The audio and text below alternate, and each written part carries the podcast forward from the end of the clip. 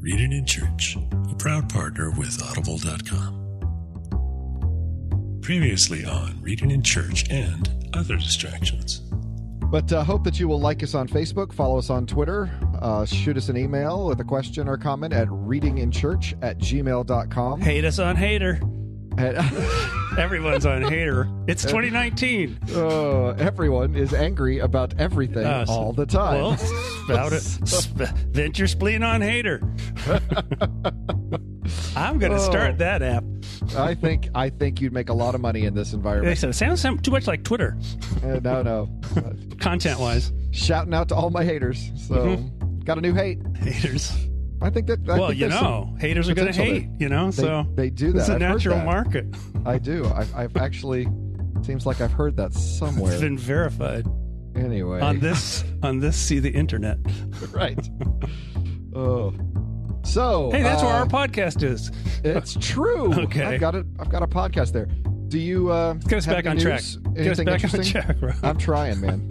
Welcome to Reading in Church and Other Distractions with Rob and Mike. Well, welcome back to Reading in Church and Other Distractions. I am Robert Wallace. And I am hanging in there.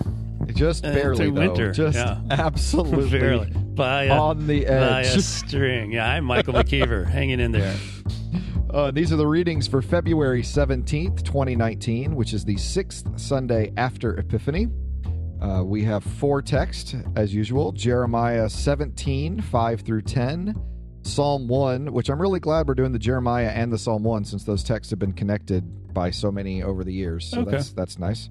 Uh, more 1 Corinthians 15, 12 to 20, and then Luke 6, 17 to 26. So, Hope that you will like like us on Facebook, follow us on Twitter, uh, send us an email at readinginchurch at gmail.com. Always grateful to the new listeners who are out there and downloading. Um, grateful for that. Our numbers are still going up, Really? which is fast, fascinating, always. Go figure. so, I'm assuming it's a pyramid scheme and we're just replacing some of these people. I don't know. They're trying to put pressure on us to try harder, and I think so. Actually care. Yeah, I know. Yeah. It's tough. It's tough. it's not going to work. I just want to send that, that message out there right now. It's not going to work. Uh, so um, I, I it's nice. I don't have any weather concerns today, so that's that's really good. That's it's actually kind of beautiful outside. But with you, Yeah. Actually, I haven't looked. It's- probably like super, I know it's super cold when I take the dog out. Yeah. So let's uh, see. my wife called this morning and said it was seven. So yeah. That's um, about right. Yeah, I think it got down wicked cold. Yeah, it's uh, five degrees right now, so it's going down. okay. well, it was uh, it was forty seven when I woke up this morning. Oh, so, that's nice. uh, um, that's Yeah. pretty feeling pretty good about that. Wow. So Wow. well, uh, I, I could rub your nose in it, but I don't think I'm going to. I think I'll just continue on. So- Yeah. Uh, talk about rubbing people's noses and things. Is considering our Mike is having our- more dog issues. dog issues. Oh, so the dog's actually feeling better. Turns out he likes it when I make him uh, hand prepared meals of rice and chicken. So Oh, really? Yeah. That's good. who knew? Yeah. Yeah, he's grown, a- he's grown accustomed and fond to that. well, that might actually make you friends after years yeah, of I don't en- know. enmity between the two of you. I think that's. I think. I think this previous owner ruined ruined that part. No, no we're pretty and then good. left then left the state. yeah. Oh, no, we get along. okay. All right. Well, you had a rough week with him this week. I so. did. I Is did. he going back to the vet? I, I think. Well, he- may. Yeah, he may. Okay. Yeah. I think he I think he needs to. I'm an outsider in this, Yeah. but I, I would I would take him to the vet. I vet. may take take samples to the vet. Yeah, that would work too. that would work too. Oh, the things we do for love. Ah, Uh, yes. So, Yep.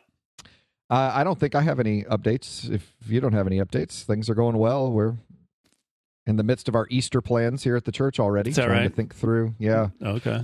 what the schedule is going to be and what we're going to do. And um, Thomas is in the midst of musical rehearsal and uh, had a concert last night that I missed, which but Cindy taped Oh, it, so. I'll get to see it. But uh, Oh, I want to point out that I'm just wearing a regular sweatshirt. I'm not wearing Yes. a Patriot sweatshirt. I'm just saying. I, I think I think that that is Yeah. wise. Yeah. As, as as I said, there's been rampant speculation that your troubles with your dog could be directly related to related the Patriots. to your obnoxious Patriot fandom that you have had. Might be a, a Bears a Bears fan dog. Yeah, it's making you pay. I'm pretty low key. Typically, I'm pretty low key about the Patriots thing. The pushback is it's never worth it. You know. You haven't you haven't been low key. No, so- I've been a I've been lightly trolling some people. Yeah. Yeah, light, lightly trolling, yes. Well, and and had we done this on Tuesday, I imagine it would have been worse. Yeah. Um, but as we're doing this later in the week, some time has passed, and Yeah. so Yeah, I haven't. Yeah, normally, normally I put something out about a parade, the parade, or you know, the, my own parade. I just anyway, it's. I'll thank you for not. Yeah. Thank you for. just want to point that out. I'm grateful for Linus the dog for taking the edge off. So Actually, I'm so bo- I'm so I'm sick of that winning. It's I'm so it gets so boring. like it's not interesting. It wasn't a good game. It wasn't a good game. It wasn't Oh, exciting. man. You know.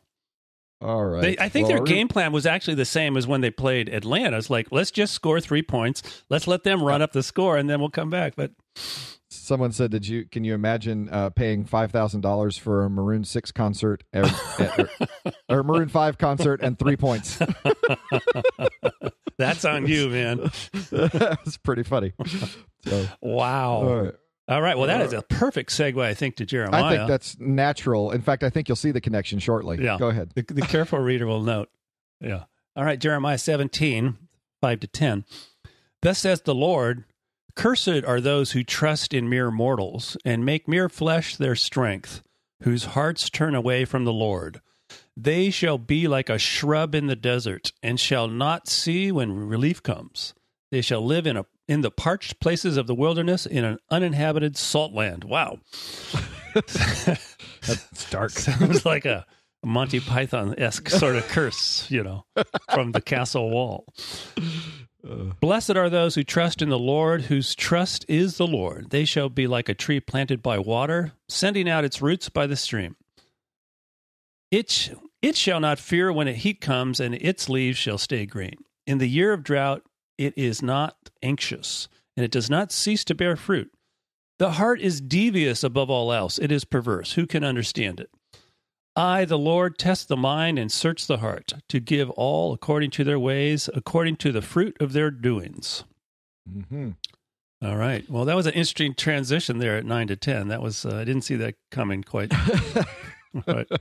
Well, it's funny because this little whole excerpt sort of is dropped in because verse four is on the heels of God making clear that God's anger is going to burn forever, that there is not going to be any okay. any hope or any forgiveness. Um, God's anger is burning forever, which wow. thankfully God calmed down a little after Okay, that, and yeah. you know, Right. kind of realized the power of hyperbole, I guess. And uh, but uh, you might recognize this in a second because it sounds a lot like Psalm one. Sure does. Um, yeah. yeah, where the, the wicked are are in trouble. They're shrubs in the in an uninhabited salt desert, and um, the the righteous are planted by the water. Technically, I've always thought this was interesting. That word "planted" probably is more accurately transplanted. Okay. Um, that the tree is transplanted by the water, or or grown. It's either transplanted by the water or grown from a seedling. Is the way that that word is usually used. Hmm. So, I, in in thinking of the way in which the righteous are are shifted off into exile, um, at, at because of the choices of the wicked, uh, that word transplanted I think stands out in verse eight. Um, Okay. the righteous are being transplanted. They're no longer in Israel. They're going to be in in Babylon. Right. Uh, right. Um, but this, yeah, this is happening in the midst of massive geopolitical turmoil. You've got the Babylonians um, pressing down, and the the the choices that the kings of Judah make are are choices that are made out of um, loyalty to human beings as opposed to loyalty to God. Mhm. Um, at this point in Jeremiah, the king on the throne is King Jehoiakim. Uh, Je- king Jehoiakim was placed on the throne um, by the Egyptian pharaoh Necho. He was actually the younger brother, so he probably shouldn't have been on the throne. okay. Um, but when the pharaoh Necho um, got his butt whipped by Nebuchadnezzar um, on the way back through, he took Jehoahaz, Jehoiakim's brother, off the throne and brought him down into captivity into Egypt, and then put Jehoiakim on the throne. So the king of Judah wouldn't be on the throne were it not for the king of Egypt, and Okay. and has these loyalties to the king of Egypt, and so the Babylonian army is pressing down on Judah, and the choices that Jehoiakim are making are making with Egypt's best interest at heart. Um, and e- trusting in Egypt to help you is a joke. Even in the ancient Near East, it's a joke. Um, Okay. At this time, I mean the the uh, the Rabshakeh in First Kings, uh, excuse me, Second Kings. I think it's Second Kings nineteen.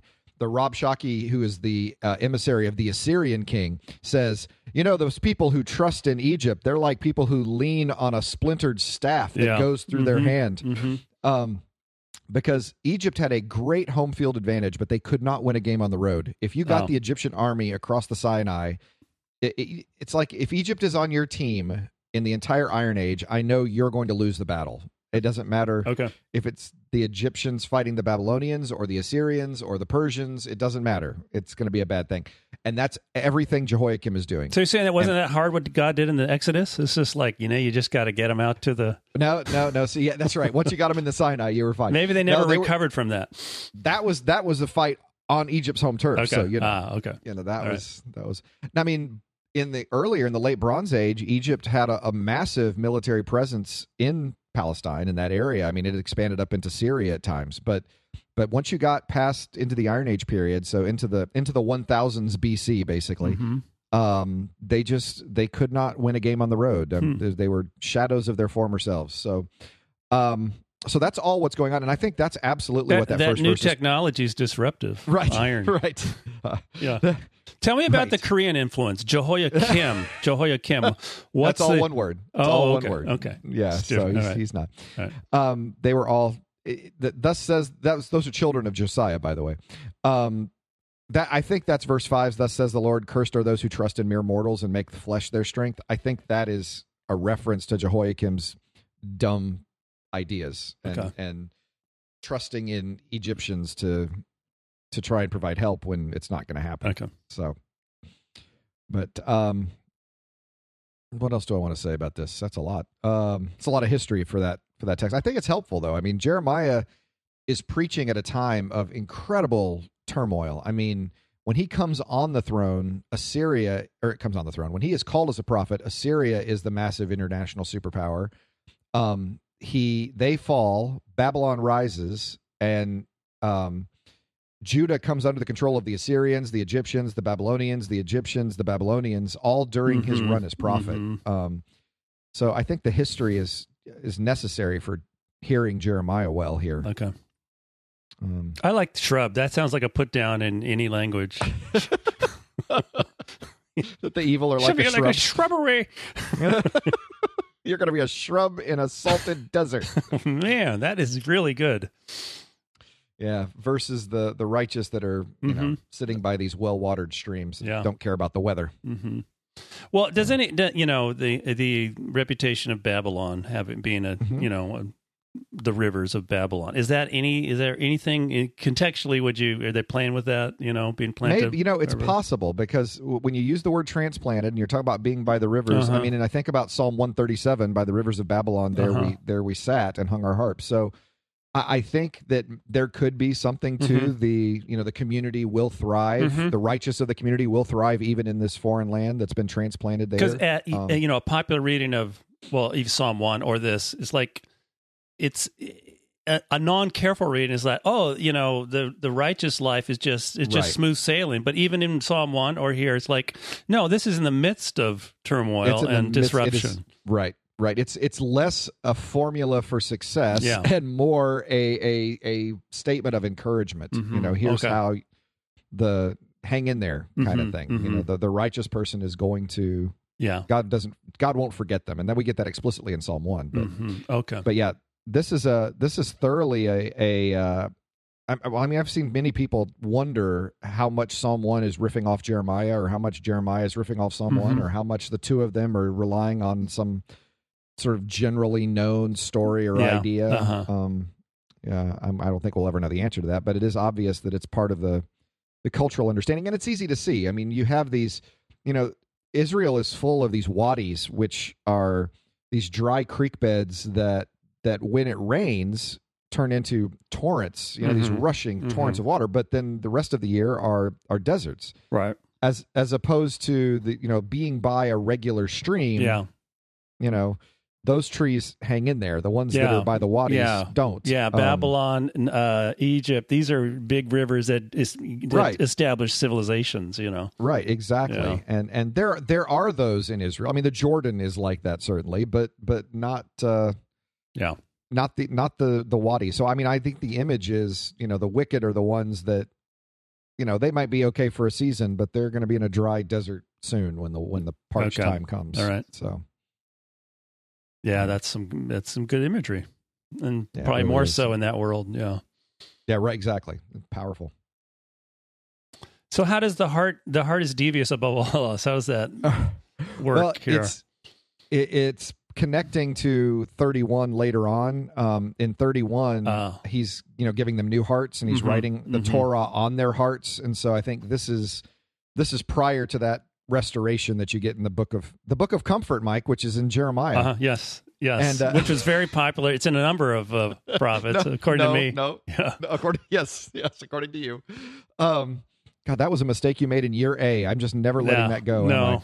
Um, well, you brought let- it up a time or two. Yeah. So, but uh, yeah, that, that I think that when he's talking about the Torah being um, being written on the hearts of the people, So many in- mistakes in year A.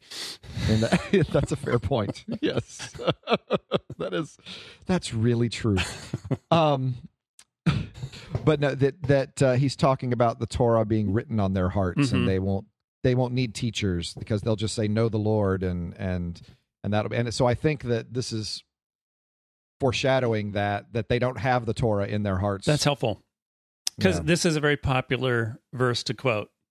When oh well, that's true. when someone points out that you know you're thinking about God is crazy, and and or or experience experiences like oh I feel like being compassionate about this, but my reading of theology says no, and you know it's like well you know the heart you can't you can't trust your heart. It's like uh, a reason or experience is is compl- in certain theologies that's completely Yeah. bracketed out. It's like well no a redeemed heart is something you can is part of Right. you can trust and you've shaped and should guide you. And and compassion is a uh, probably a godly thing that you should pay attention to. And so this is a much quoted uh, verse in certain uh, theological uh, arguments. Yeah. And That's so put in the absolutely true. context of of uh, 31 you know that i'm going to put a heart. It's like the redeemed heart. Yeah. I mean that's part of Mhm. how you understand uh, how you live in the world you know how is your Yeah, I mean, Yeah. and, and the prophet's use of that kind of hyperbola, I, and, I- and I think that's important to remember that. I mean, this is on the heels of God saying, "I will never ever forgive you. Mhm. I will remember this hurt forever." yeah And then, as soon as the city's destroyed, we get the, you know, then I will hear you, and you will come to me, and I will be you're my people. And it's Mhm. like Mhm. this. The, they use rhetoric sometimes a little Oh, differently than we use rhetoric. And, yeah yeah you know, and we have to be careful taking a, a verse like this or like that and drawing an entire theological you know, Yeah. system out of it. Yeah. I Um, I see who was I this is a long time ago. I forget who I was talking to this about before I'd been to Israel. I was talking about um must have been one of my professors on a tour and they had a uh, they had a Palestinian guide and they had a Jewish guide and he always thought they're going to come to blows when they're having an argument. they're just like, "Oh my gosh, I'm going to have to separate these two. This could this is dangerous." But then when it's over they're holding hands. They're holding Right. hands as they're leaving the bus, you know? Right. and so the rhetoric is it's like that is so you know we're probably culturally we're probably as far from that as is possible it's all about That's- un- that's probably right. understatement yeah so it is hard to hear this you know You know, I think you see that same thing in, in parliamentary arguments in Britain. oh man you know, where yeah they, they just that is something just laying each other low in the midst of the parliament, and then they're having tea afterwards. You know, it's Mhm. just hard to. Mhm. yeah So, yeah, we just don't have that that kind of culture that that talks the way they talk about these things, and uh, right it's hard for us to and- calibrate this kind of rhetoric It is. So I think it's it's it's important to be careful. Yeah, absolutely. Yeah. I'm glad you asked me about that. I didn't hadn't would have skipped over that. Yeah no that's helpful for me to think to connect that to the larger uh the book of a jeremiah Yeah. uh about a new heart and uh the law within you know within right. your heart Writing the law within your Yeah. heart. Yeah, well done, Jeremiah.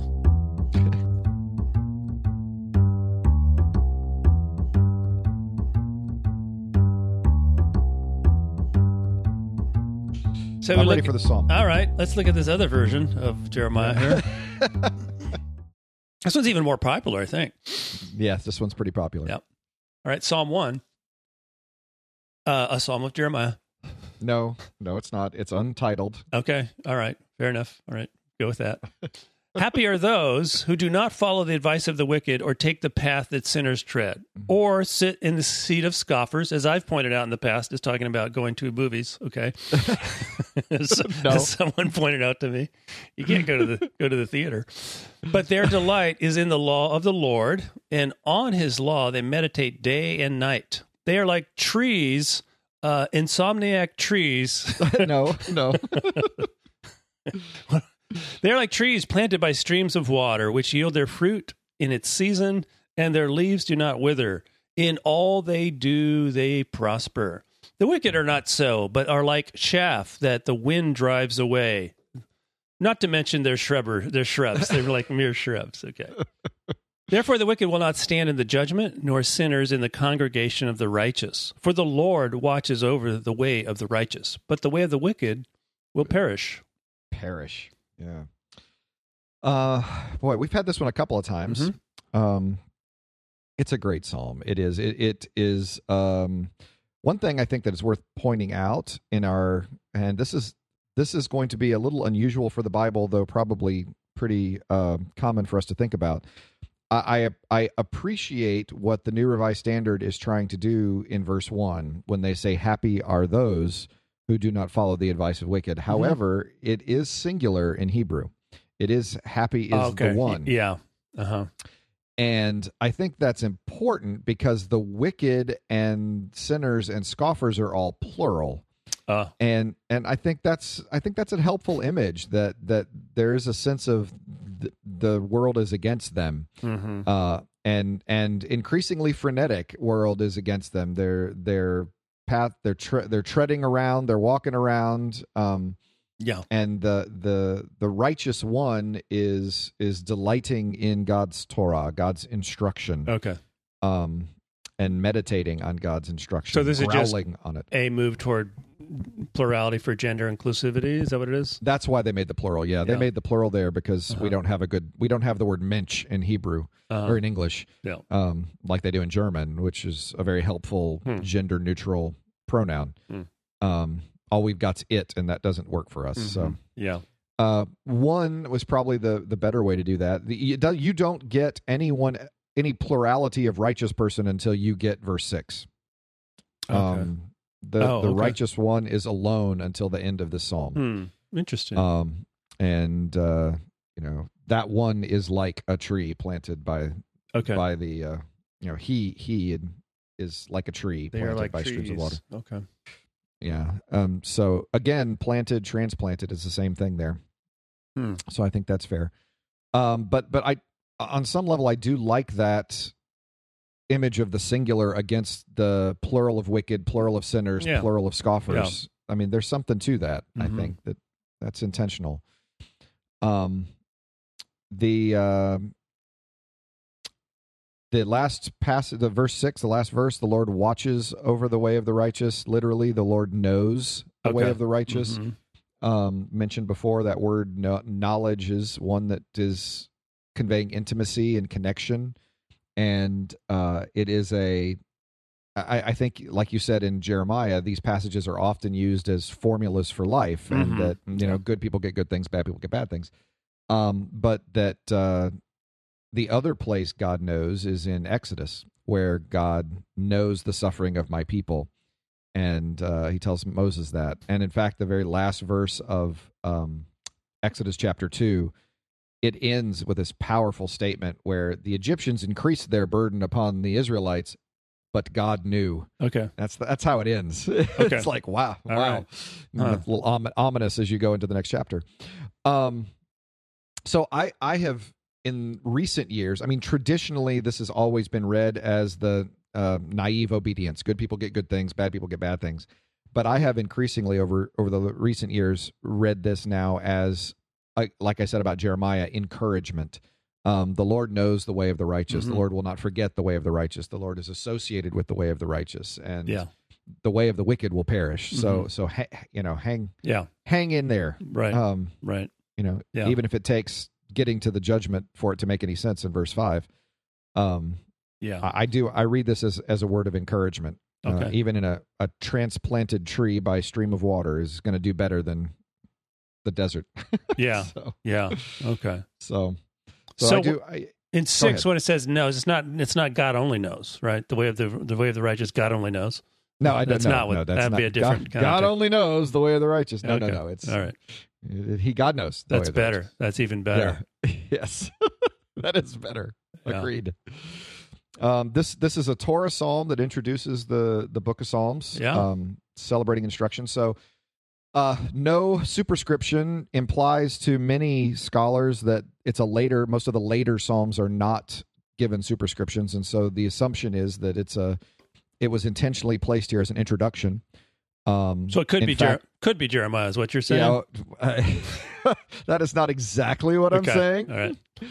Um, it is possible that Psalm 1 and Psalm 2 were originally uh, put there together because the first verse of Psalm 1 and the last verse of Psalm 2 both open with Ashrei, happy, Mm. blessed. hmm Um, and so that, that, that might form a, a two um, a two psalm introduction to the book of Psalms. Oh, okay. Um, that, that originally perhaps the Psalm started at Psalm 3 and then went through. Oh, we're studying Psalm two a lot last night. It's surprising how much it shows up in the Book of Revelation as a Psalm 2, yeah. Psalm two Oh. as um.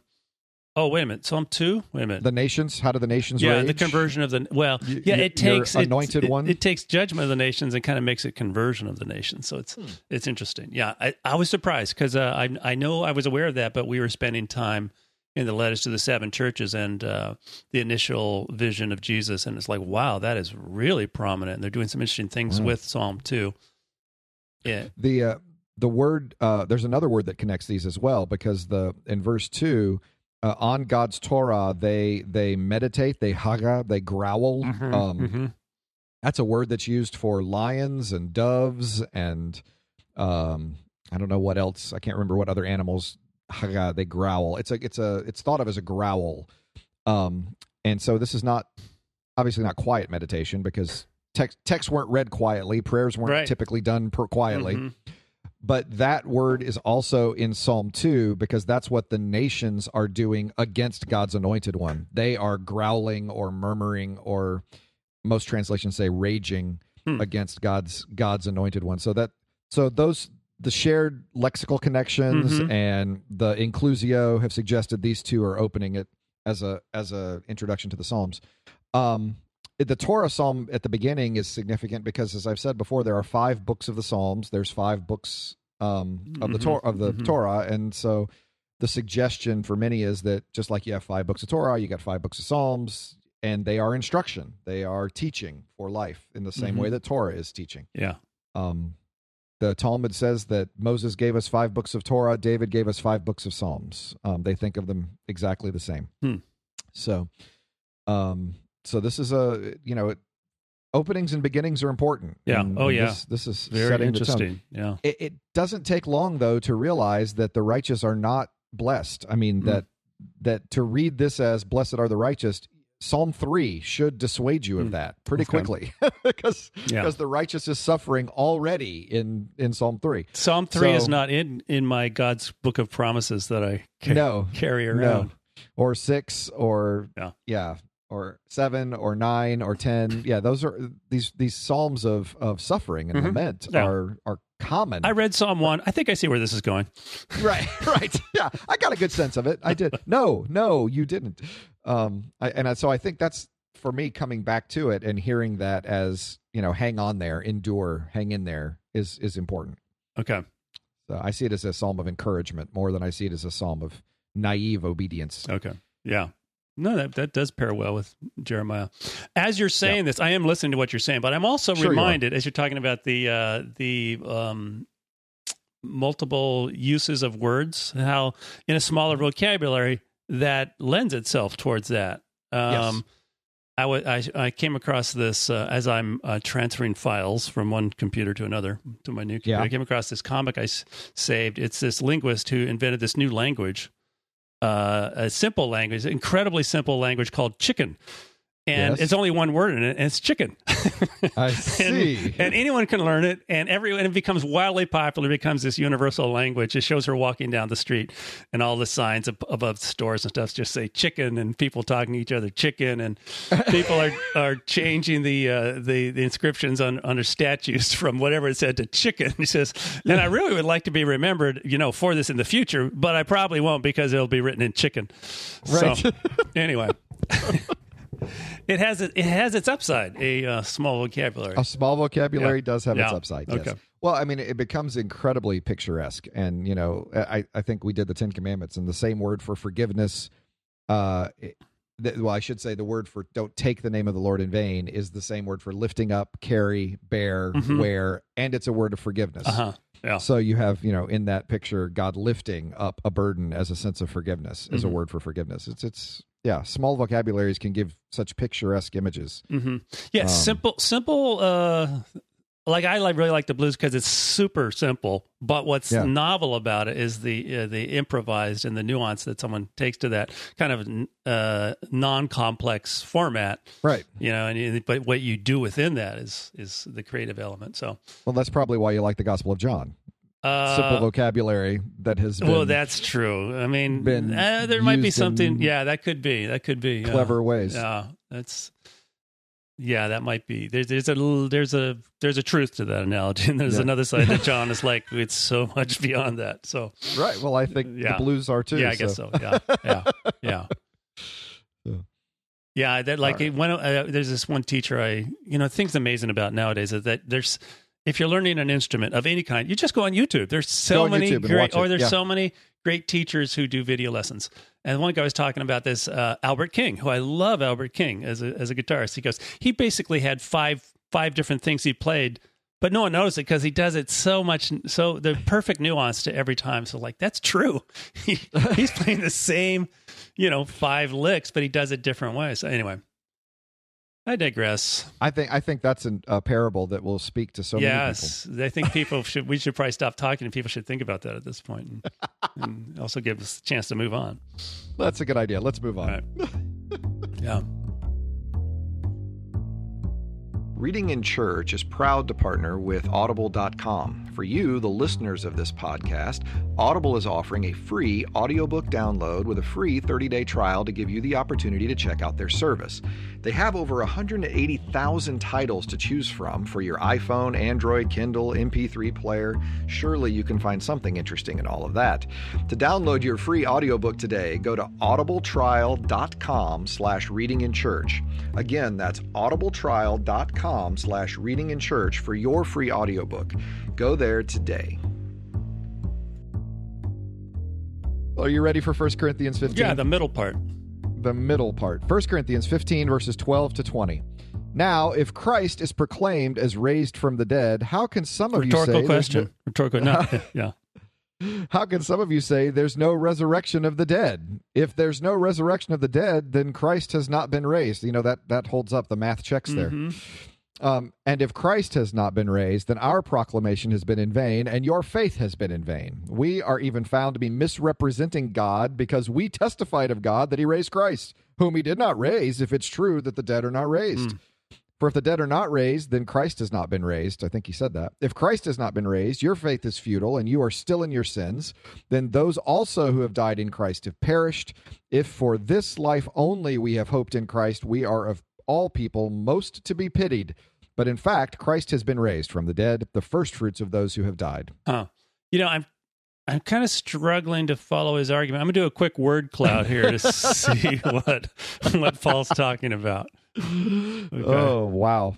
Christ has been raised. Yeah, you almost get that impression that I, I get that sense. Christ has been raised. Let's see. I just lost my uh the Your word cloud? The window. Yeah, I shouldn't You're have done. actually doing a word cloud? no, no. I was uh I was trying to. What happened here? I was trying to get um this document I have. Remember, I was looking for a paper I wrote on Oh, yeah. First Corinthians. Yeah.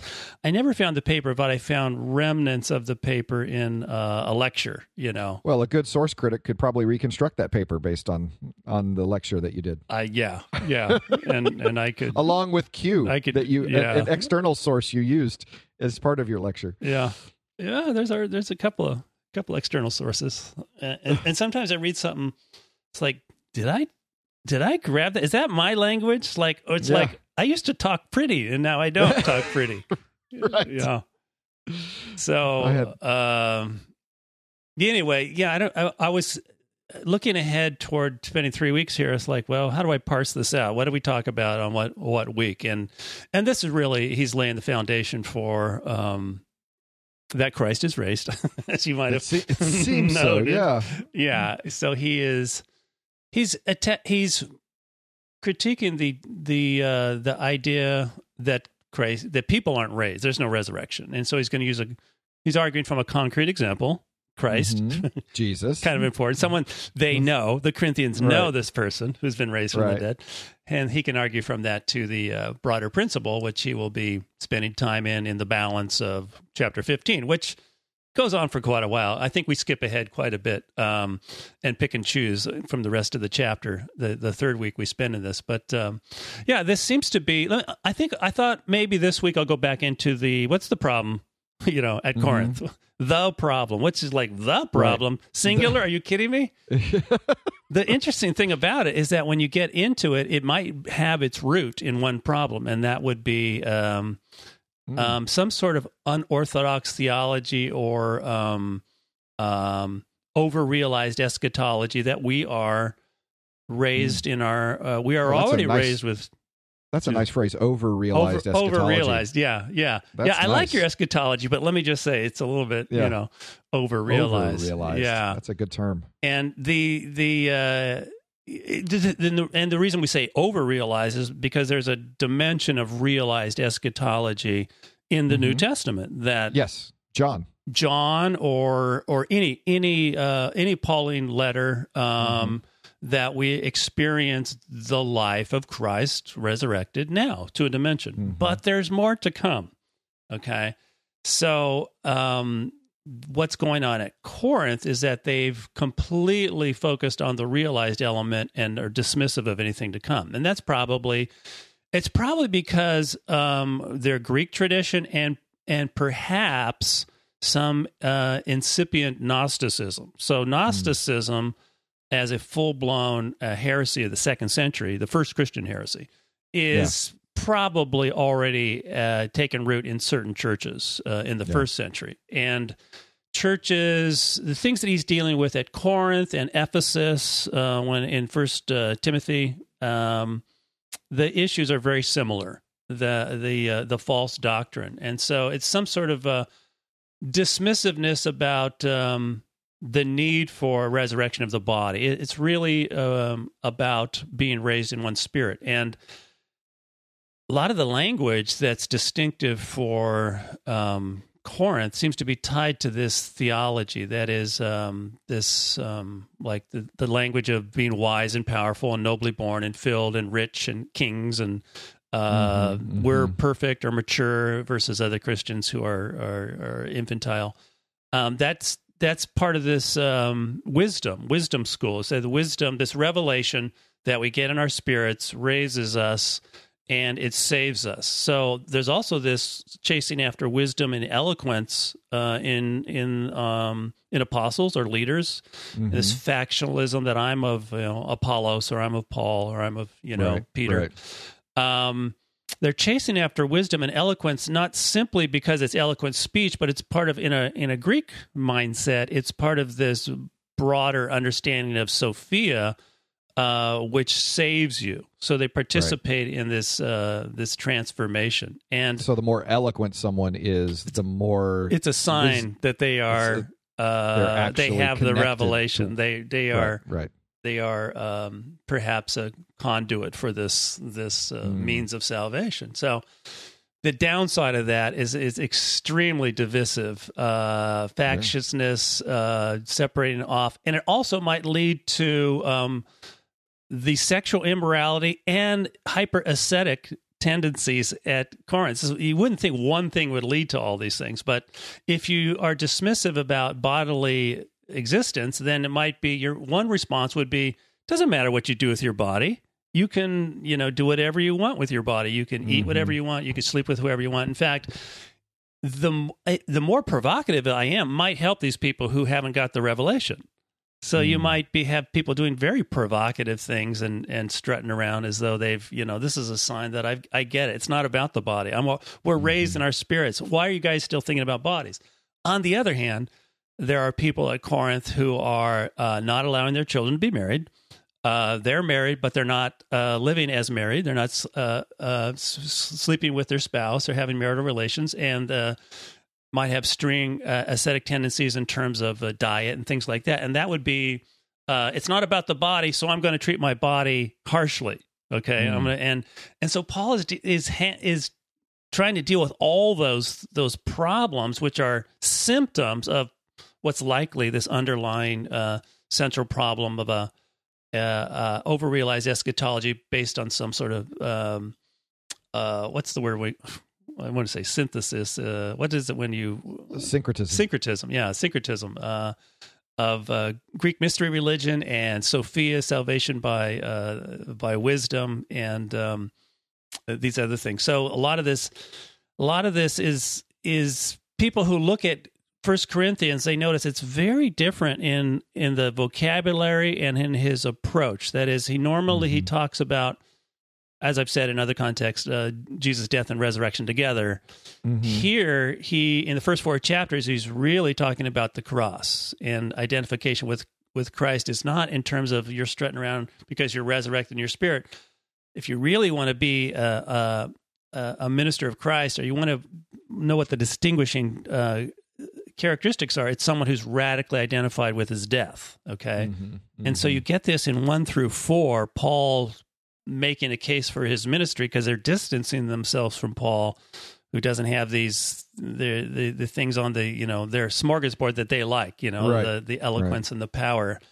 Uh, and the impressiveness in, in in when he's there in person. So Well, you know, I was just thinking about. I mean, I was as you were talking about this, I I seem to have made a joke of, with myself. Um, but I was I was saying that wow, that's that's hysterical that charisma as seen as revelation from God, and then I thought about the etymology of the word charisma, mhm.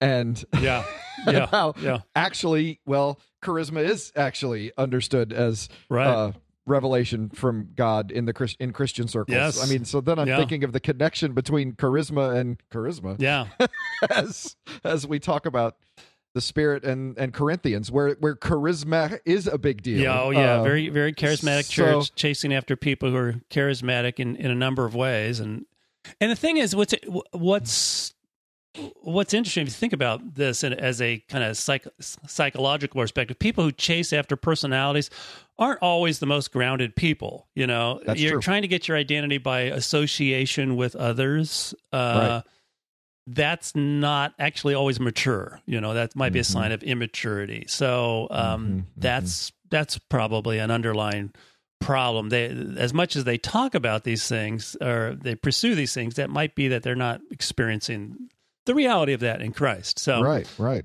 what's interesting about um, Corinthians is that um, it's a letter that's answering a lot of questions. In the middle, it's asking, it's answering uh, questions that the Corinthians have sent a letter to Paul, and they have these questions that they don't understand things about Paul.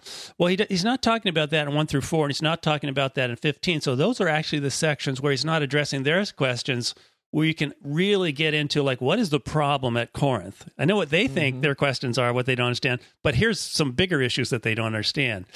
And so one through four is where you really get this distinctive language. Uh, It's almost like uh, health and wealth, you know, prosperity Right, gospel. right. There's uh, this is a perennial problem in, the church.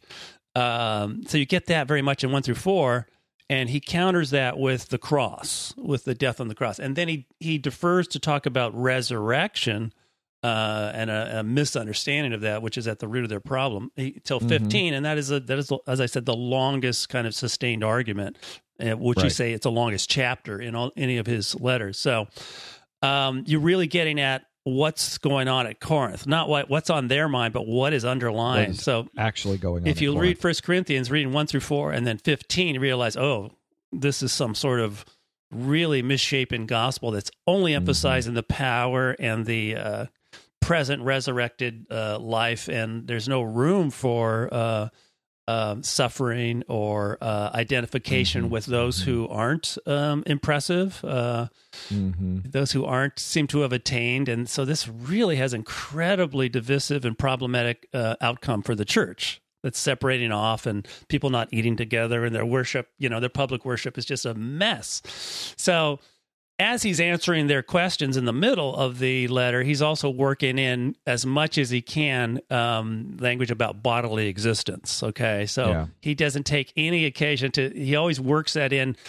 in in answering their questions. He's answering what he thinks the really problem is. So right, right, and that really is pro- is prominent in the Lord's Supper text, okay, which most Right. people read in church, and it's a lot, a lot of body language there, um, probably because of the specific Corinthian situation. Right. Um, eh, so it's interesting. It's a, it is a. There's so many problems at Corinth, but it might go back to this fundamental misunderstanding about Jesus' death and resurrection and how we participate in that.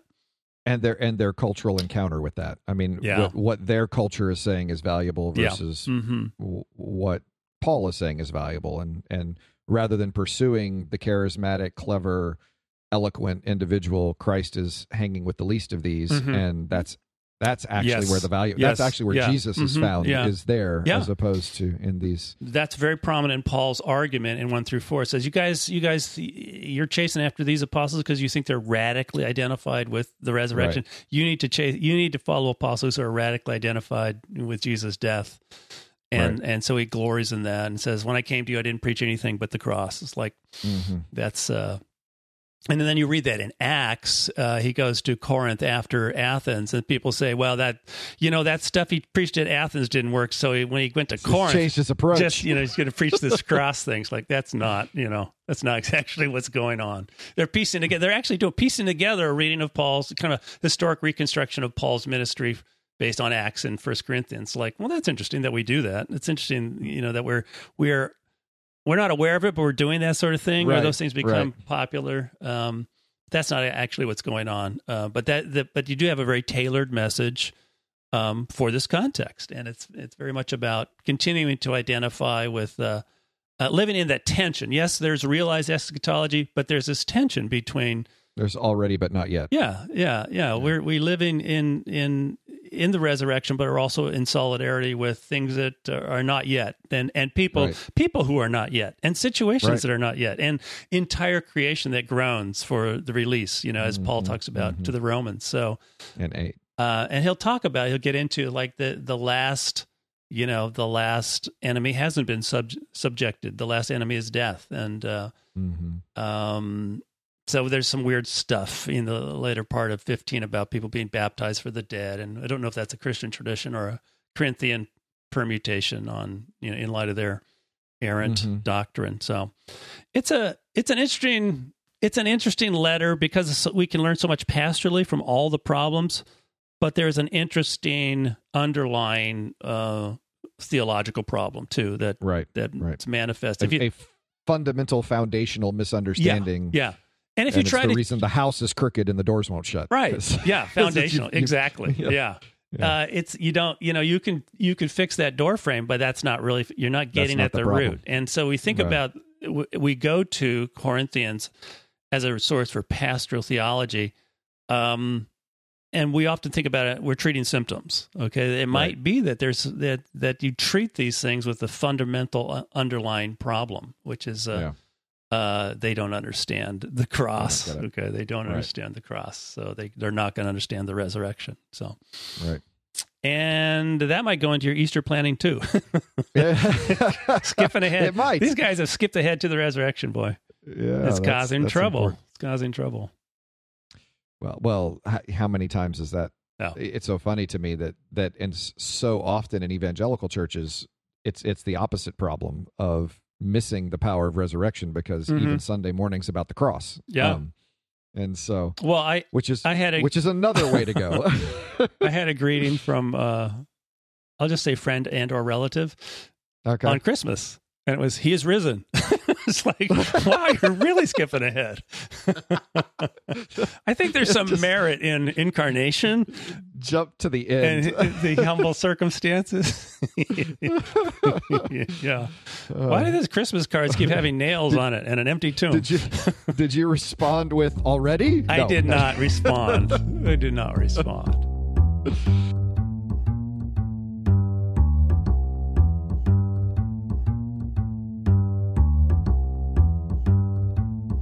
Well, let us let's back up a little bit Okay. then and go to Luke six. All How right. about that? Yeah. Uh, Luke six, a much more down to earth text than He Matthew came down. 5. He came down from the mountain. He This is not down. a Matthew up on the mountain, Jesus. This is a right. down to earth. This is a much more down to earth. Le- Yeah. Luke 6, 17 to 26. He came down with them and stood on a level place with a great crowd of his disciples and a great multitude of people from all of Judea, Jerusalem, and the coast of Tyre and Sidon. They had come to hear him because they sure weren't going to see him if he's not up on the mountain anymore because they got that. Nope. They're all in this No. flat surface now. Right. so- Not even in a No, boat. they- not even a boat. Not even in a boat. Yeah, you don't even have a natural poor, amphitheater. Poor acoustics. I don't yeah, this what's Luke thinking? Oh. Uh, they had come to hear him and to be healed of their diseases, and those who were troubled with unclean spirits were cured. And all those who were crowd- cool with unclean spirits were. You know what? I like my Yeah, unclean I'm spirit. good. I'll just keep I'm it. good. I'm good. Writhing on the ground. Uh, and all in the crowd were trying to touch him, uh, for power came out of him and healed all of them. Then he looked up at his disciples and said, Blessed are you who are poor, for yours is the kingdom of God. Blessed are you who are hungry now, for you will be filled. Blessed are you who weep now, for you will laugh. Blessed are you when people hate you, when they exclude you, revile you, defame you on account of the Son of Man. Rejoice in that day. Leap for joy, for surely your reward is great in heaven. For that is what their ancestors did to the prophets. I'm thinking but woe, after Nazareth, he's projecting his own issues here, is what I'm thinking. That's what I'm hearing. Yeah. But woe to you who are rich, for you've received your consolation. Woe to you who are full now, for you'll be hungry. Woe to you who are laughing now. Oh, we're in trouble. Uh, for you will mourn and weep. Yikes. Woe to you when all speak well of you, for that is what their ancestors did to the false prophets. yeah. Yeah. You folks who are laughing. and- well spoken, Yeah. good reputation, Yeah. good people, laughing Thank people with good goodness- reputations. Thank goodness that's not me. Shame on you. Yeah. Well, this is a, a lot of red letters in my edition here. Uh, oh, really? I, I'm I'm all black. Yeah. that's okay. Uh, well, that's an interesting about see in Revelation one, the, it, it, Yeah. red letters is like who's speaking, God or Jesus? Yeah, it's like it's a good question. Publishers aren't agreed on this. Very interesting. God doesn't speak that much in in, in Revelation, so Yeah. but he does speak in chapter one, and they get it wrong. Some publishers, anyhow. Back to Speaking Luke. projecting our Speaking issues. of my life, yeah, uh, yeah, we're doing this right on the heels, Friday morning, right after a Thursday night Revelation class. I'm not over that yet. Uh, well, uh, sure. No. So this is uh, we've jumped ahead a little bit here, but we have uh, Jesus beginning his ministry and people who are suspicious of Jesus' ministry um, checking him out. It's not full blown um, conflict, but you have the rising conflict in, in the beginning of Jesus' ministry. You have a cycle of ministry and suspicion and uh, kind of stalking of Jesus. Like, well, I'm not sure what we think about this guy. Okay, so then just before this, you have Jesus choosing 12 um, apostles. He goes up on a mountain for that. Uh, Okay. prays all night because um, the leaders weren't immediately apparent in this crew. Well, yeah. Even Jesus had to pray all night for that. Yeah.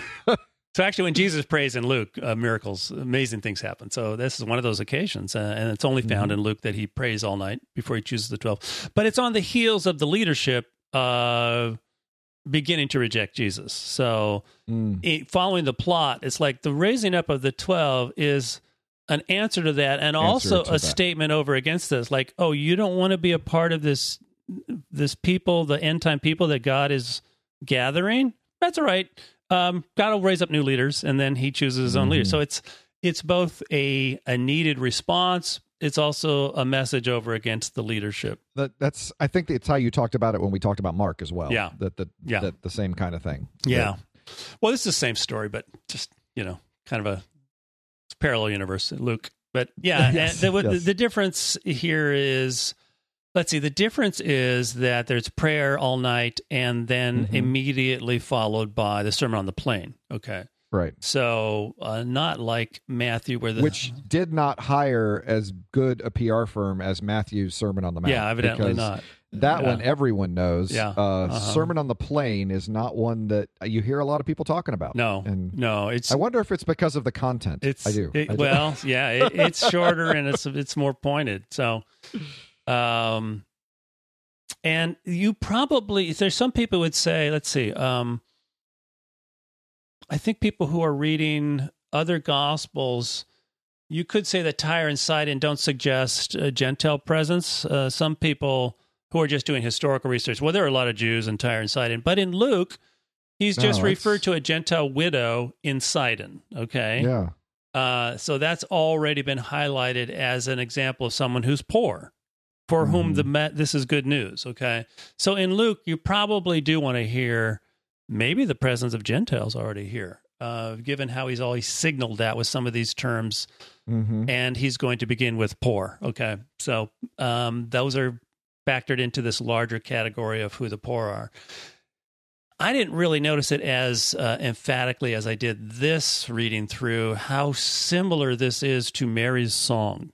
Okay. This Oh. Mary's song of uh, the transposition of rich and poor, of Mhm, hungry and those who are sent away hungry. Um, really close. I mean, it's like, how did I miss that? That is, uh, blessed are you poor. Maybe it's because, you know, in Mary's song, they're, they're both there in one verse, you know, blessed are the, Mhm. he's, uh, you know, he's raised up the lowly and sent the, the rich and haughty away. And he's given good things to the poor and sent the rich away hungry. Here it's you have a uh, uh, uh, beatitudes and then you have woes. Okay, and in Mhm, in Matthew mhm. you, he left out the woes, so that's another reason Matthew's so popular. Doesn't doesn't include the hard hitting stuff, right? Uh, and Jesus has a lot more. wo- There's a lot more woes in, And it's easier to spiritualize the blesseds in Matthew Yeah, than it is to the poor in here. spirit. I'm talking about. Yeah, yeah, right. That's what I mean. Yeah. yeah, but it's Hunger the same for righteousness, same not thing. food. Yeah, yeah. Right. This is before Jesus figured out that whole multiplying bread thing. Blessed are you poor. are you, are you hungry? Like, I got nothing. You will be Hope filled, but not today. yeah. Oh. It's early in this ministry, you know. It's a learning yeah, curve. sure, sure, Learning curve. sure.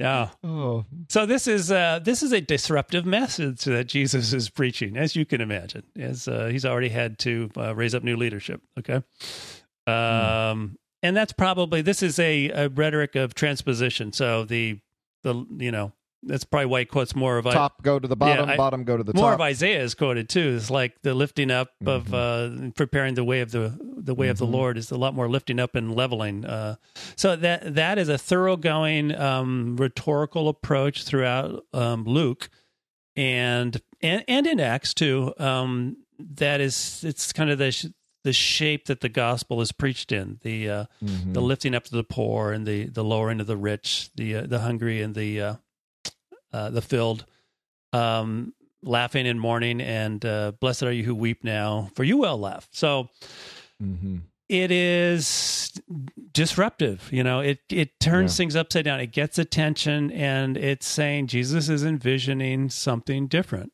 Um, it's not as though this is uh, punitive on on the the rich and uh, those who are constantly. It is open to those. You don't really, although Yeah. that's it's a rhetorical form. Ultimately, you don't see the door shut on anyone, and it's just that Yeah. this new thing that's available to everyone is very disruptive of this world that that that makes people hungry and makes people poor and Mm. causes people to Mm. weep. That is completely being overturned. It's not as though we're just going to turn things upside down, but it's so radical that uh, it's it's a whole nother uh, world that none of this is going to fit into. So to hearing it that way is Mhm. like, no, th- this world where things are this way, uh, uh, you kind of shaking people to get your attention that there's a new world Mhm. that that these categories aren't going to work anymore. So uh, it's a very disruptive disruptive message uh, Mhm. that Mhm. we've heard early on, f even from the lips of Mary. Um, amazing, That's a good catch. I'd never, I never would have connected that to the I, I'm surprised, you know, how many times I've read it and, and not done that. So I think Joel Green, reading a source, uh, Joel Green helped me uh, this morning. Yeah. Yeah. Mm. So yeah, this is not a new message. We've heard this part of the Christmas message, um, um, or the uh, the infancy narratives, or the uh, the annunciations. Yeah, it's, Mhm. it's amazing. So let's see. I'm trying to think. I, I would have associated that with Gentiles immediately. The Tyre and Mhm. Sidon. Yeah. I, mean, I thought that was the natural Mhm. reading of that. Yeah, I. It's a There are. Jewish people that live there. Was not the way I would have well, I was it. also reading, uh, you know, historical Jesus person who immediately is going to go to not necessarily, no, no, no. it's like, Well- well, what if the uh, writer's encouraging me to th- notice that? Well, yeah. Yeah. You want to go with what's written as opposed to yeah, sure. your own personal reconstruction of Jesus' life that I'm engaged in, you know, If you're going to limit yourself by using the text, I guess. yeah, So, right, yeah. right, if you want fine. to do that, yeah. If you want to look at the surface level of the text and not the the world, historical world behind the text, that I create. that's so that's so much more flexible and accommodating. yes, yes.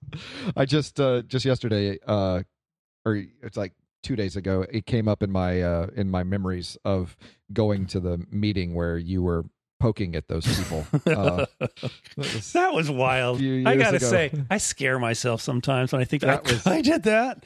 I I still uh I mean I actually I first of all I actually attended a New Testament seminar which you know that's yeah, not something I I, know. normally did. but- That's scary I- in and of itself. I, I had to go there to watch, and then to have the guy who presented immediately in front of you be the archetype of the person that you were mocking in your joke, skewering in my presentation.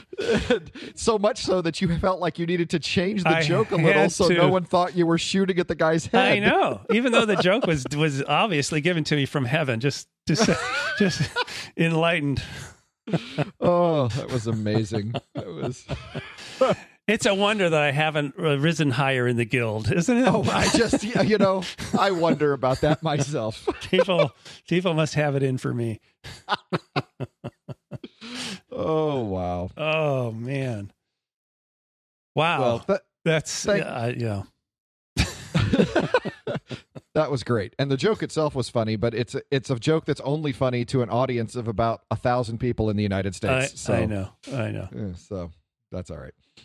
Uh, well, thanks for listening this week. we sort of trailed off at the end. That wasn't our strongest ending ever. Yeah, sorry, folks. Hey, hey, remember that time? hey, that was cool. this is just for us right now.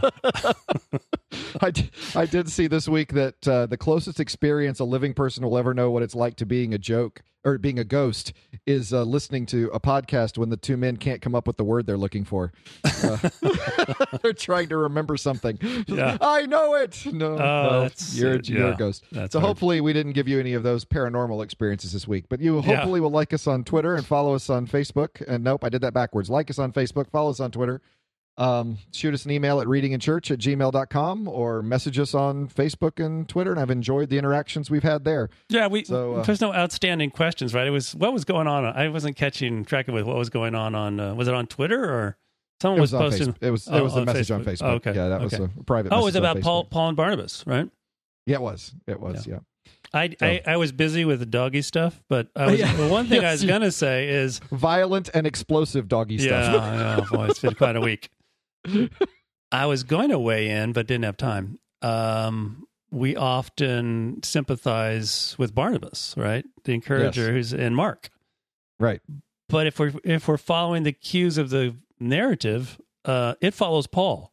When Yes, when Mark turns back and Bar- Barnabas goes with him, it's like uh, I, I that I resonate with Barnabas too. But but the the narrative follows Paul, and Paul doesn't stop. Paul keeps No. going.